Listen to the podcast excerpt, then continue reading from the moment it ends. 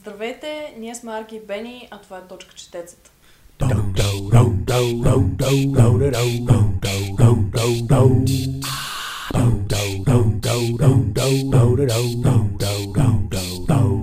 Днес решихме без овертюра и без а, никакъв увод към темата а, да разгледаме четирима български писатели, съвременни, които всъщност ни накараха да четем които, български писатели. Които много харесваме, много обичаме, обичаме да препрочитаме и освен това обичаме да препоръчваме, така че това е един вид препоръка, особено ако сте от тези хора, които като нас преди време с лек скептицизъм гледате на българските автори, защото може би, според мен, поне образованието българското прави така, че по-скоро да не харесваме това, което нашите автори пишат, повече отколкото да ни стимулират да четем това, което се създава в България в крайна сметка. Така че ето нашите фаворити, които са ни фаворити, точно защото ни накараха да четем съвременна българска литература. Започваме с Захари Карабашлиев, тъй като и двете с Бени сме го чели за първ път в гимназията. И, Да. да и, и той ни е накарал да заобичаме българската литература и всъщност най-вече съвременната българска литература. Ние говорим за съвременна литература.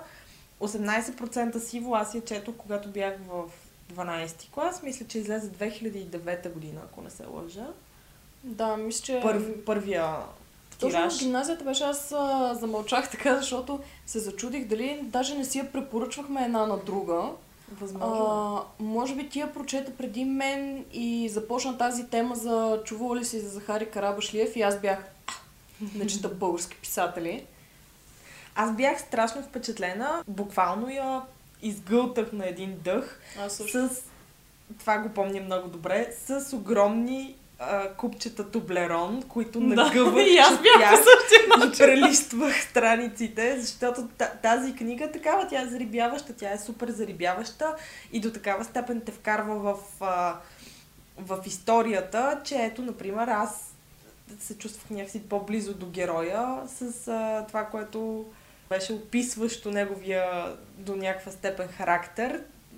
Едно парче тублерон, макар че неговите май бяха огромни. Да. Да. А, имаше нещо такова. Освен това, а, като че ли 18% сиво е толкова а, лека грабваща, както казахме, чете се на един дъх, че ако си от хората, които до сега са си казвали не чета български писатели, защото не са достатъчно добри, за да, за да ме, ме впечатлят по този начин, Да те грабнат. да те грабнат. Ето, това е един добър пример за книга, която може да се чете след като ние сме начали в гимназията, може да се чете на всякаква тинейджърска възраст, въпреки И че след това, естествено. разбира се и след това, да, Съответно, по различен начин я, възприемаш. да. Но идеята ми беше, че а, като че ли а, Захари е по-дързък, по-циничен на места. А, това наистина притеснява някои хора а, в, а, написано така в а, книга, но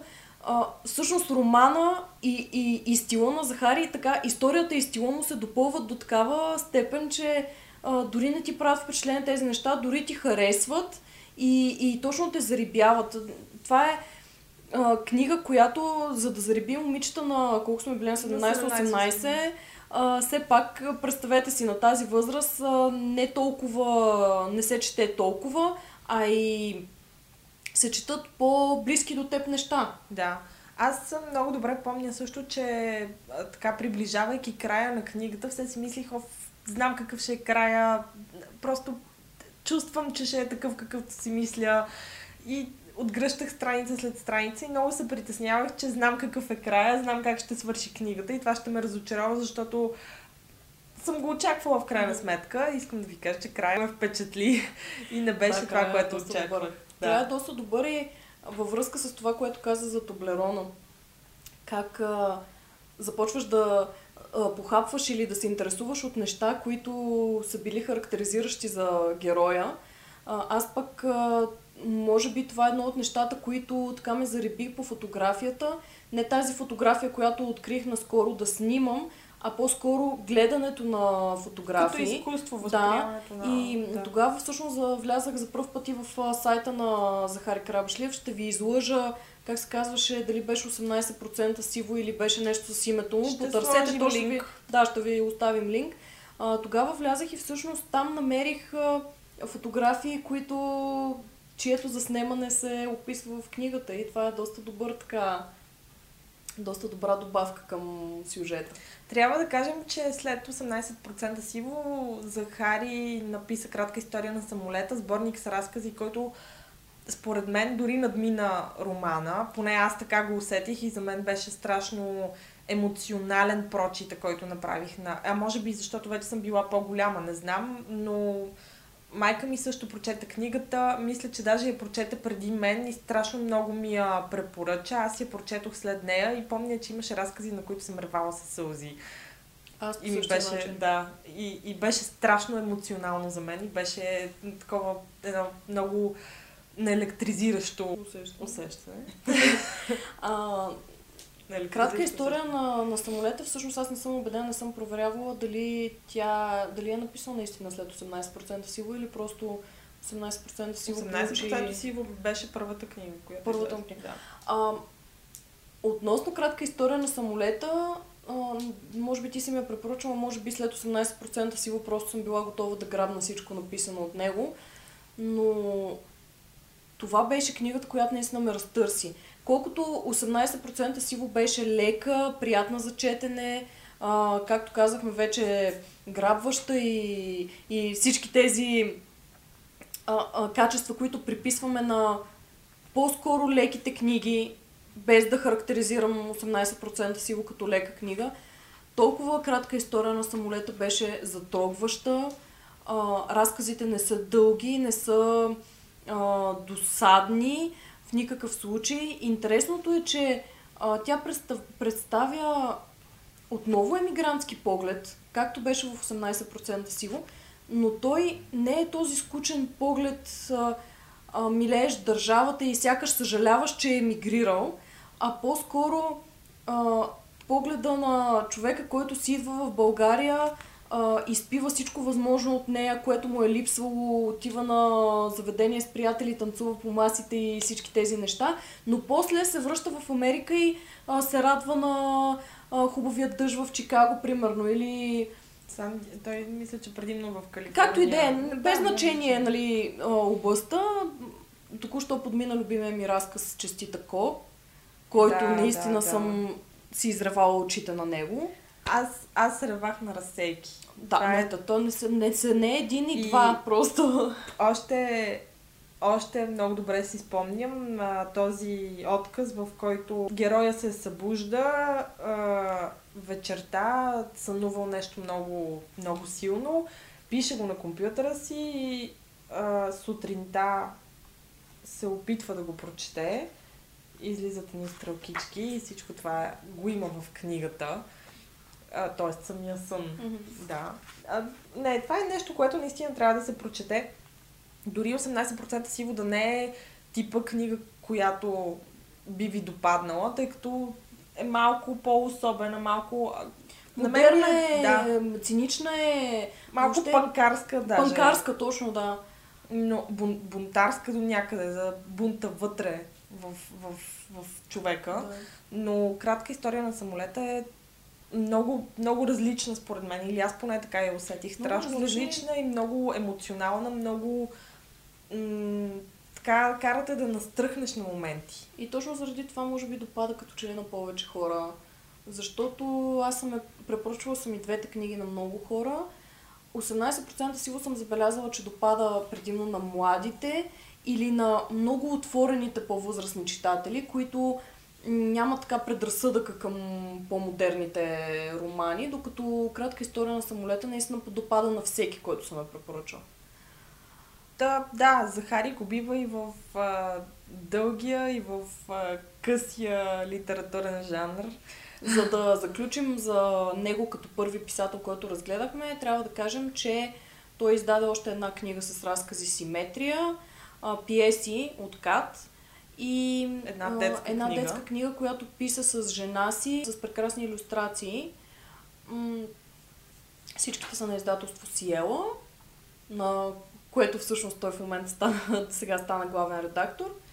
И мисля, че след това заключение може да преминем към следващия ни любим писател. Мирослав Пенков. Мирослав Пенков. Мирослав Пенков за първ път чух за него в примерно втори курс в университета сме били. И тогава си спомням Гриша Атанасов. Ме срещна в Гриша Атанасов беше един наш преподавател по от книгоиздаването. Човек, с който все още поддържаме връзка, така и имаме много топли взаимоотношения. Той тогава ме срещна в а, един от коридорите на факултета по журналистика и, и беше толкова ентусиазиран. Срещаме се и та... А, Мирослав Пенков до вечера среща има, с него трябва да дойдете, така, така, така.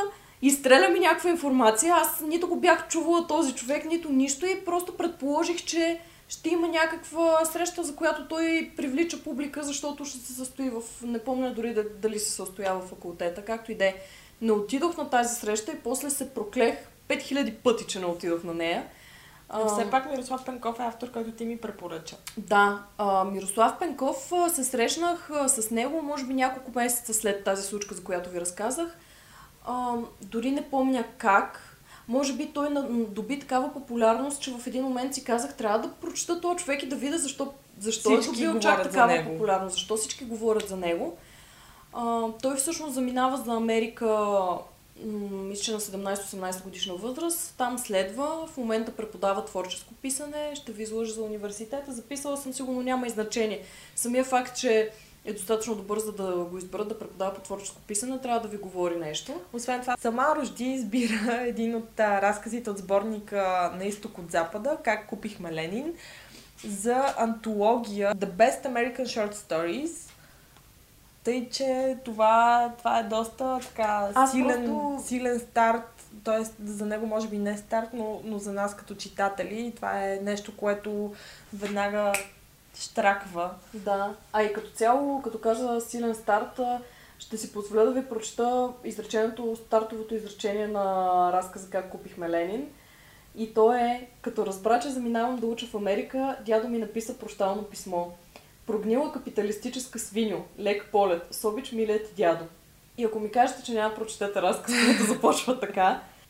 Мирослав Пенков е много по-различен писател от Захари Карабашлиев, ако мога въобще си позволя да ги сравна по някакъв начин.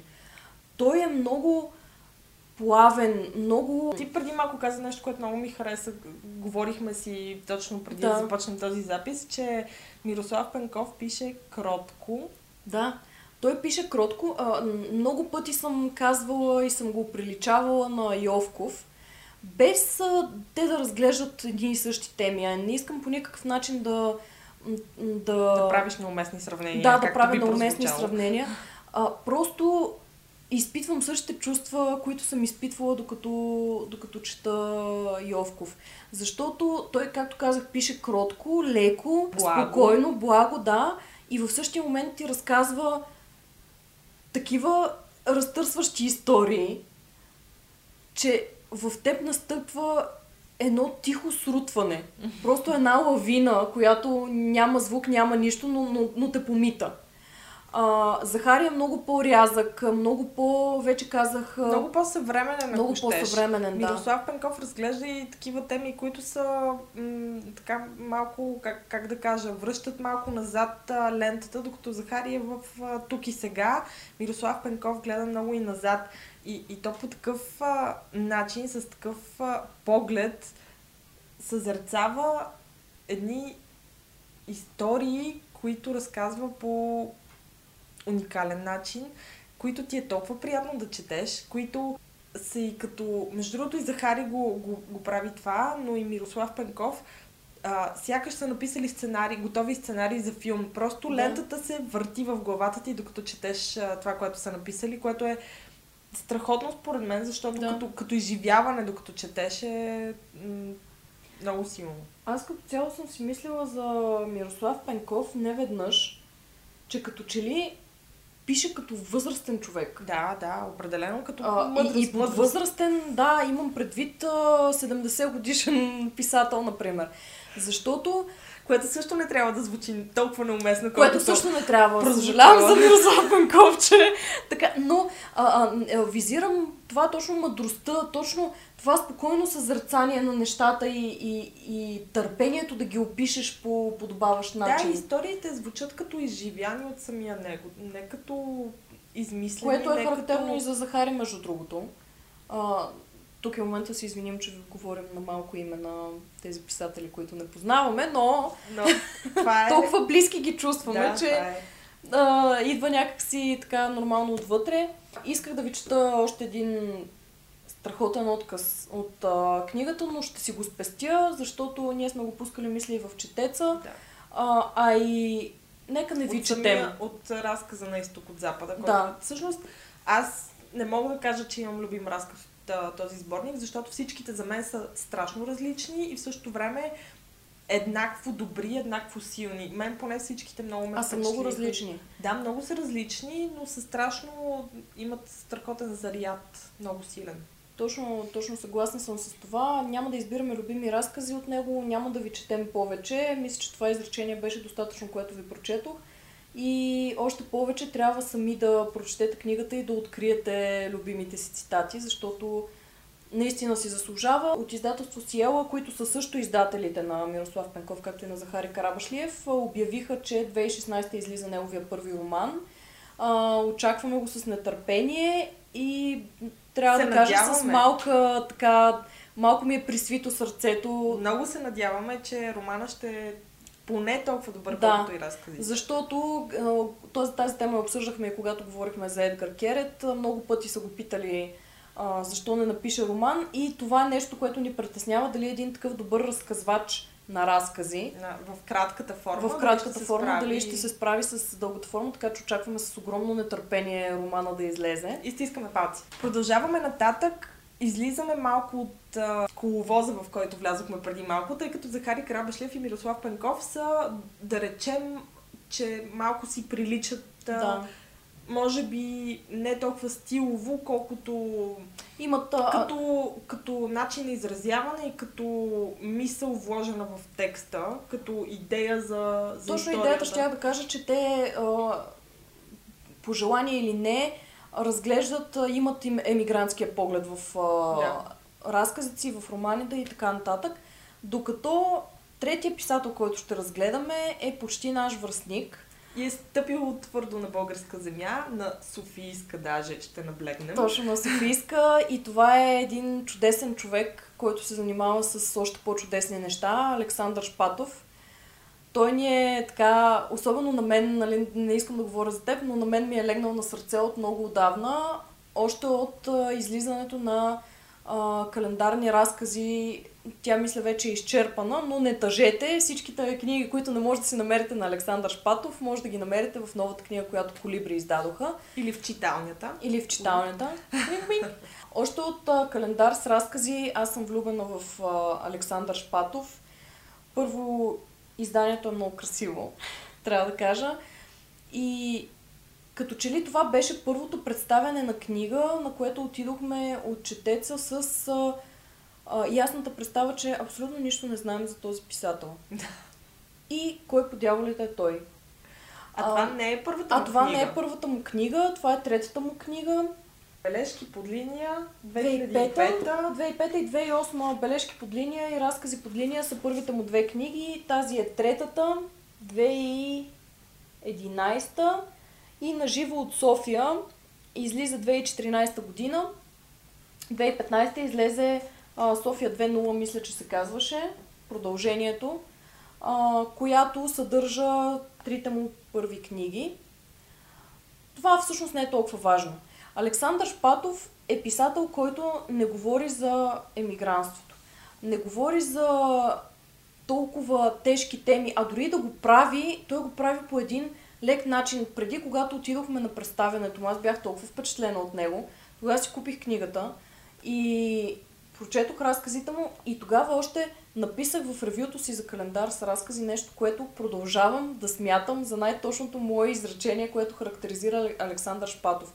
И то е, че той е като лекия ветрец рано сутрин на плажа, който ти прави едно хубаво на душата и, и и, и си мислиш, че няма... Нали знаете в момента, в който сте на море и всички ангажименти са далеч, работата е далеч и всичко, което е в съзнанието ви е просто моренцето с плажа, с а, пиричката или нещо друго в ръката и, и това точно леко на душата. Александър Шпатов прави леко на душата. Някой беше казал за него, ще излъжа вече дали беше Любен Дилов син или някой друг, а, че той има шорткът към сърцето на читателя.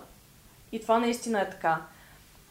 Сашо Шпатов не е претенциозен тип а, писател и той а, това му личи и в писането и в а, цялостното поведение. Той е супер окей okay да казва нещата такива каквито смята, че са, да говори с а, жаргон, на жаргон, да, да, бъде, да бъде момчето на 30. Да, да бъде момчето на съвременната българска литература, защото всяка градския... литература има нужда от такъв човек. Да, той е, град... той е точно градския тип а, човек, което мен лично много ме дразни това определение градски стил, градски жанр, градски тип и така нататък, но, но е факт. Той е градския тип човек. Този, който а, сутрин отива да изяде една принцеса, на най-добрата принцеса на Славейков или се запознава с някоя мацка на, на някоя парти и а, си пише с нея СМС или там каквото. Той е типа човек, който пие бира Точно Сашо Шпатов е, е човека, с който ще си пиете бирата пред народния, ще си лафите някакви неща и разказите му са точно такива. Разказите са му нещото, за което си говорите, докато пиете бира пред народния в 12 часа, примерно сте събрали някаква компания. Знаете, темите тогава избиват на някакви спомени, на а, преживени заедно истории, на... В интерес на в интерес на истината, смятам, че всъщност, може би дори трябваше да почнем с него, защото Сашо Шпатов е човека, с който може да започнеш да четеш българска литература, особено ако си гимназист на 17-18 и тези неща те вълнуват и те първа влизаш в а, българската литература, да. Сашо Шпатов е едно много добро начало, според мен. Абсолютно, още повече. А, трябва да спомена, че много се притеснявах преди излизането на живо, на, на живо от София а, да не ме разочарова, защото смятам календар с разкази за невъзможен за надминаване, но той е, той е надмина, защото а, на живо от София е точно лекия поглед, който има върху всичко, той го пренася върху София, заедно с, а, както каза, не се преценява да каже нещата с истинските им имена. Той казва, да, ето ги панелките, а, ето ги кофти транспорта, букуците, всичко, нали? Пете но... бъкшишите. Бъкшишите, но аз съм тук, сега избрал съм да остана тук и, и това е окей okay с мене. Харесвам си града и, и искам всички, които останат тук да се чувстват по този начин. Всъщност, наживо от София, а, това също го бях казала и като тази песен на Камен Воденичаров не съм избягал. А, толкова, докато я четох, а, толкова си мислех, че това трябва да се прочете от всеки, който се колебае дали да замине или да остане. Виж какво си процитираш сама себе си. Толкова съм добра, че се цитираме така. Добре, Не. с две думи, Сашо Шпатов също е човек, който страшно много обичаме заради, много. заради нещата, които пише много. и който страшно много препоръчваме.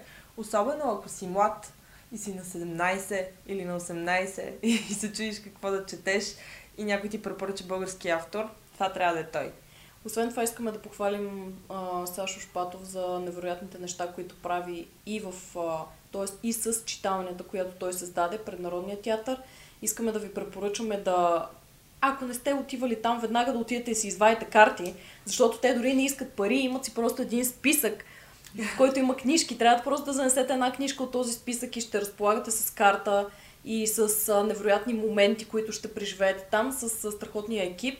Така че браво на Сашо и всички хора, които са работили с него за това страхотно начинание. За създаването на този проект, да. И moving on към Георги Господинов, все така известен като Гъга. И все така в нашите сърца според мен няма какво да направи този човек, че да да не го харесваме Той е вече. от писателите, които характеризирам в категория, колкото и да се издъни със следващата си книга, аз пак ще го обичам и пак ще го харесвам, макар че според мен той не може да се издъни с нищо. Той пише толкова перфектно. Той е стиловия перфекционист на съвременната българска литература. Просто е... Всичко е толкова изписано и, и под стилов перфекционист нямам предвид нещо претенциозно и а, така, което ще ви натежи докато го четете. Той е плавен, но толкова красиво пише. Буквално красиво. Че няма как да не го заобичате. Георги Господинов е от а, тези автори, които обичаш да четеш и на, на глас, защото думите, които използва, са сладки и аз лично обожавам да произнасям разказите му, да произнасям думите, които той е написал. За мен това е истинско удоволствие и наслада да чета Георги Господинов а, в не знам, в, а, в влака, ако щеш, нали така, Точно така. невидимите кризи. А, всъщност мисля, че даже невидимите кризи беше първата книга, която прочетох негова. Не последната, разбира се. А, и, и, и беше такава толкова... То е ступор. няма- да, Разбирате, нямаш- това е културния ступор. Нямаш думи да обясниш такова едно топло ти става. Едно приятно, едно прекрасно просто. Това е... Още повече, че невидимите кризи е разделена на две части. Обезпечено с литература беше втората част, мисля. Отказаният свят и обезпечено с литература. Обезпечено с литература е частта от невидимите кризи, която е посветена изцяло на книгите, четенето, читателите, писателите и за всеки заклет читател, за всеки библиофил, това е задължителна книга, разбирате ли? Защото в нея Георги Господинов казва, да, ситуацията е такава и ако не започнем да четем, ако не започнем да осмисляме какво ни, се, какво ни се е случило преди, какво ни се случва в момента, няма да има никакво развитие всъщност. Всъщност Георги Господинов казва най-прекрасното нещо. Четящият човек е красив. Не можете да... Просто не, не, не може да се пребори това изречение по никакъв начин. А, има, имам любимо... И аз имам, искам да го прочета, защото е много, много, много кратичко и е любимо. У Яворови свети. Една вечер преди години, да е било зимата, минавах покрай Яворовата къща и внезапно видях, че една от стаите свети. Беше късно през нощта и няма да забравя първото нещо, което ми хрумна. У Яворови свети. Отключих с лек уплах и естествено се оказа, че някой забрави лампата в редакцията на вестника ни, който се помещаваше там. Ни зной на плът, ни призрак лек. Постоях малко, изпуших една цигара и ми беше хубаво. Неизлизано оставих лампата включена. Може пътим да мине доктор Кръстев, той живее наблизо, и също да си каже, я, у Яворови свети. Направо настръхнах. Това ами, е... всъщност за Георги Господинов това прави. Карата да настръхнеш докато го четеш. Да, и те кара да се чувстваш красив като четящ човек, защото това, което той прави е приказно и прекрасно и, и чудесно и красиво. Няма Да. да забравя, че а, отидох може би на първата алея на книгата в София. Аз естествено работих там и м- ме извикаха от а, издателство Жене 45. Георги Господинов е тука. И аз естествено веднага изтичах. Знаех, че ще дойде този ден и си бях взела книги, които да ми разпише.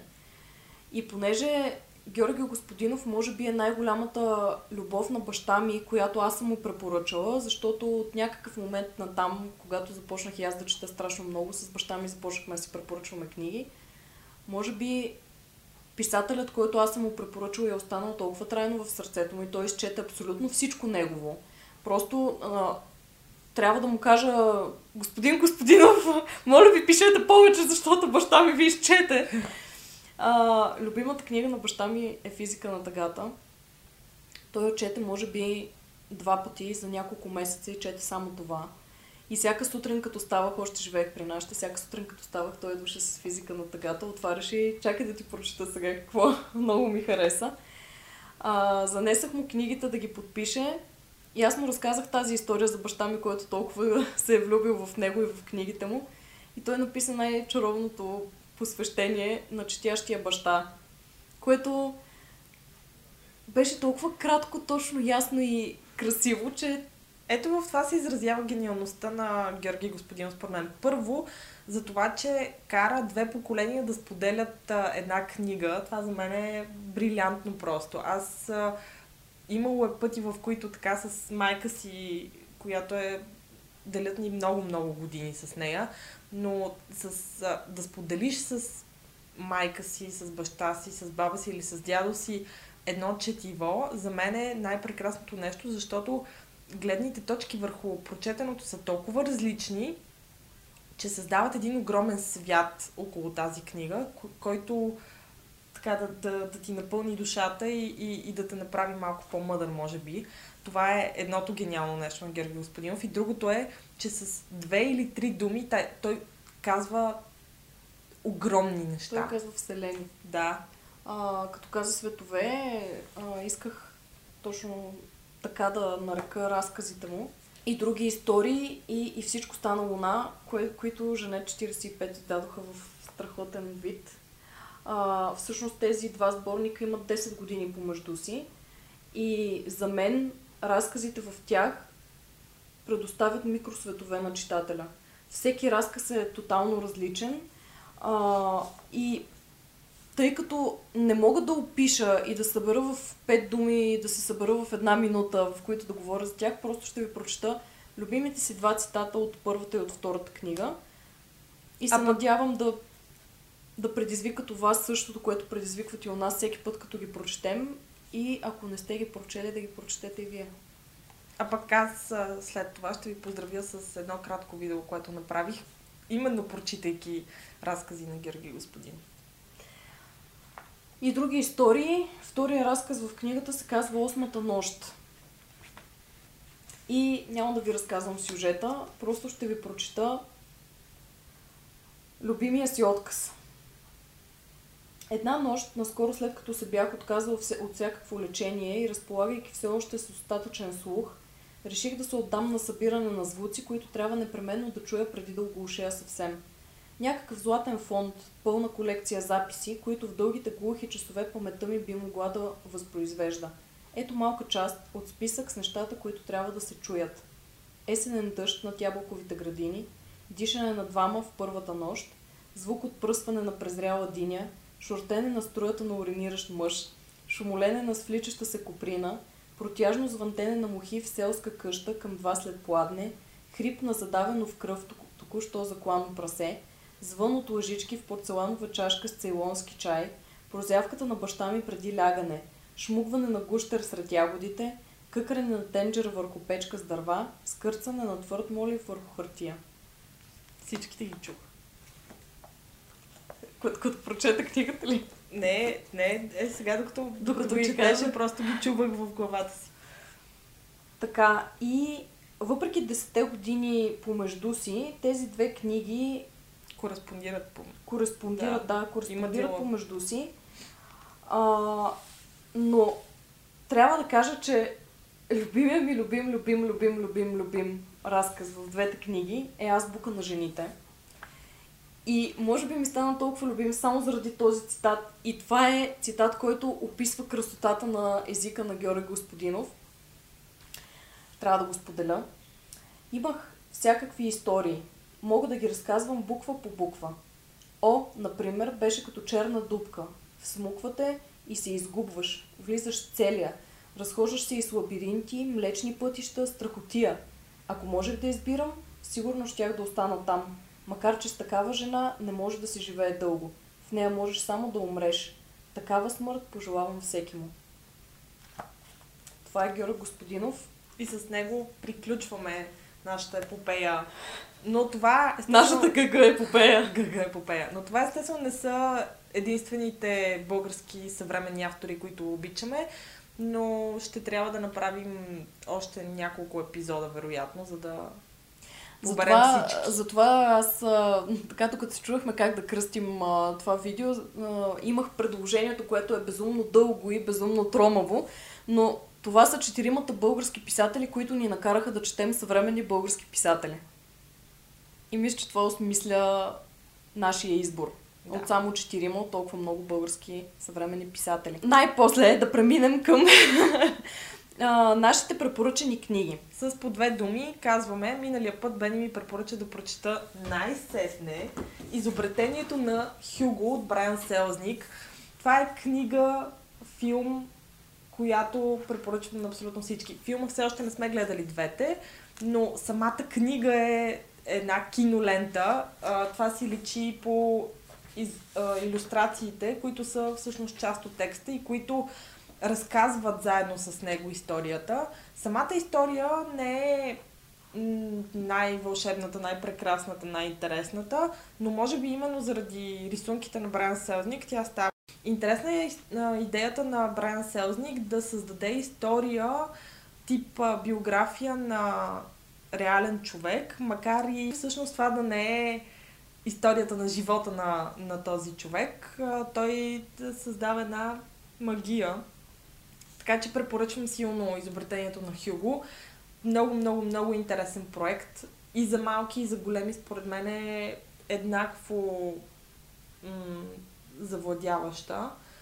Именно заради тези иллюстрации, които страшно много подсилват въобще а, Изживяването. изживяването да, от книгата. И говорейки за иллюстрации, книгата, която Арги препоръча на мен, беше Птичия събор на Петър Сис. Едно божествено издание на Жанет 45, което като текст а, трябва да кажа, че като текст, да, то е поучителна, а, преразказ на поучителна персийска така притча. Да, това е притча, която между другото е доста известна и не е, тоест, Доста не е известна. новост. Аз до сега гледах, исках да ви кажа първоисточника Абу Хамед бен Абу Бекр Ебрахим, по-известен като Атар Нишапури. Мгм, мгм. А, никога до сега не съм го чувала. Петър си справи така поглед върху тази притча и нещото, което прави тази книга уникална е не всъщност притчата, колкото и да така да не ми се иска да го кажа. Това са иллюстрациите, които Петър си справи към притчата. И които, между другото, като се замислиш, също а, правят, т.е. имат същото значение за книгата, както иллюстрациите на Точно това ще я да кажа. А, тази притча в този си вид не може без иллюстрациите. Иллюстрациите не могат без притчата. Това е една така симбиоза между двата начина на изразяване, която доставя пълно, сетивно Удоволствие. удоволствие за читателя. А, искам да ви кажа, че книгата прочетох два пъти и втория път беше изцяло разглеждане и погалване на всяка една иллюстрация, защото те наистина са прелесни, а още по-прелесно е нещото, което Петър си изказва за тази книга, а то е, откакто се помня, обичам да рисувам птици, свобода и полет.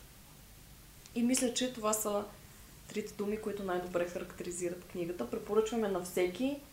Задължително е за библиофилите, защото изданието наистина е страхотно. Но прочетете, насладете се, защото изживяването наистина е чудесно.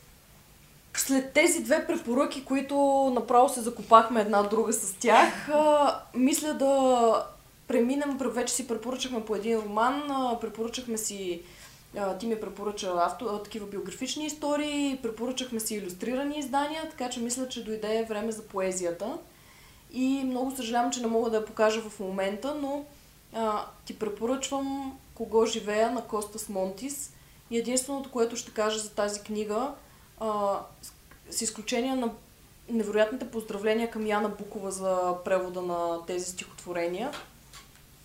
А, преживях ги много, защото това лято бях в Гърция и ги четох именно там, макар той да е кипарец. А, единственото, което ще кажа за тази книга е любимото ми стихотворение към сърцето и то гласи следното. Не ми почуквай, знам. Това, това стихотворение го знам и за мен е също толкова прелесно, колкото е било и за теб. И то няма как да не бъде. Добре, аз ще ти препоръчам моята първа среща с Ева Липска. скъпа госпожа Шуберт, която обожавам. Това е книга, която не съм очаквала, може би и заради това толкова ми допадна, но не съм очаквала, че, че може да е толкова силна и в толкова малко думи да се съдържа толкова много мъдрост. Така че, скъпа госпожо Шуберт, също ще бъде май за теб запознанство с Ева Липска. За мен, да, първо запознанство, така че това е. А, за вас остава да ни споделите кои са вашите български автори, любими, които ви накараха да четете българска литература. Дали е съвременна или не, не знам, вие кажете. Очакваме с нетърпение. Беше, да.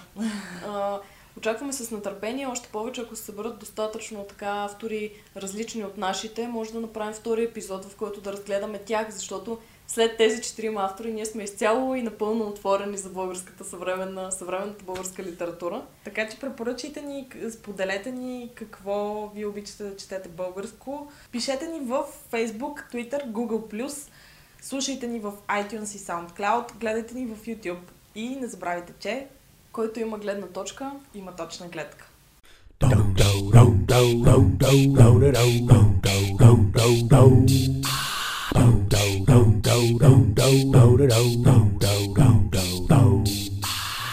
La,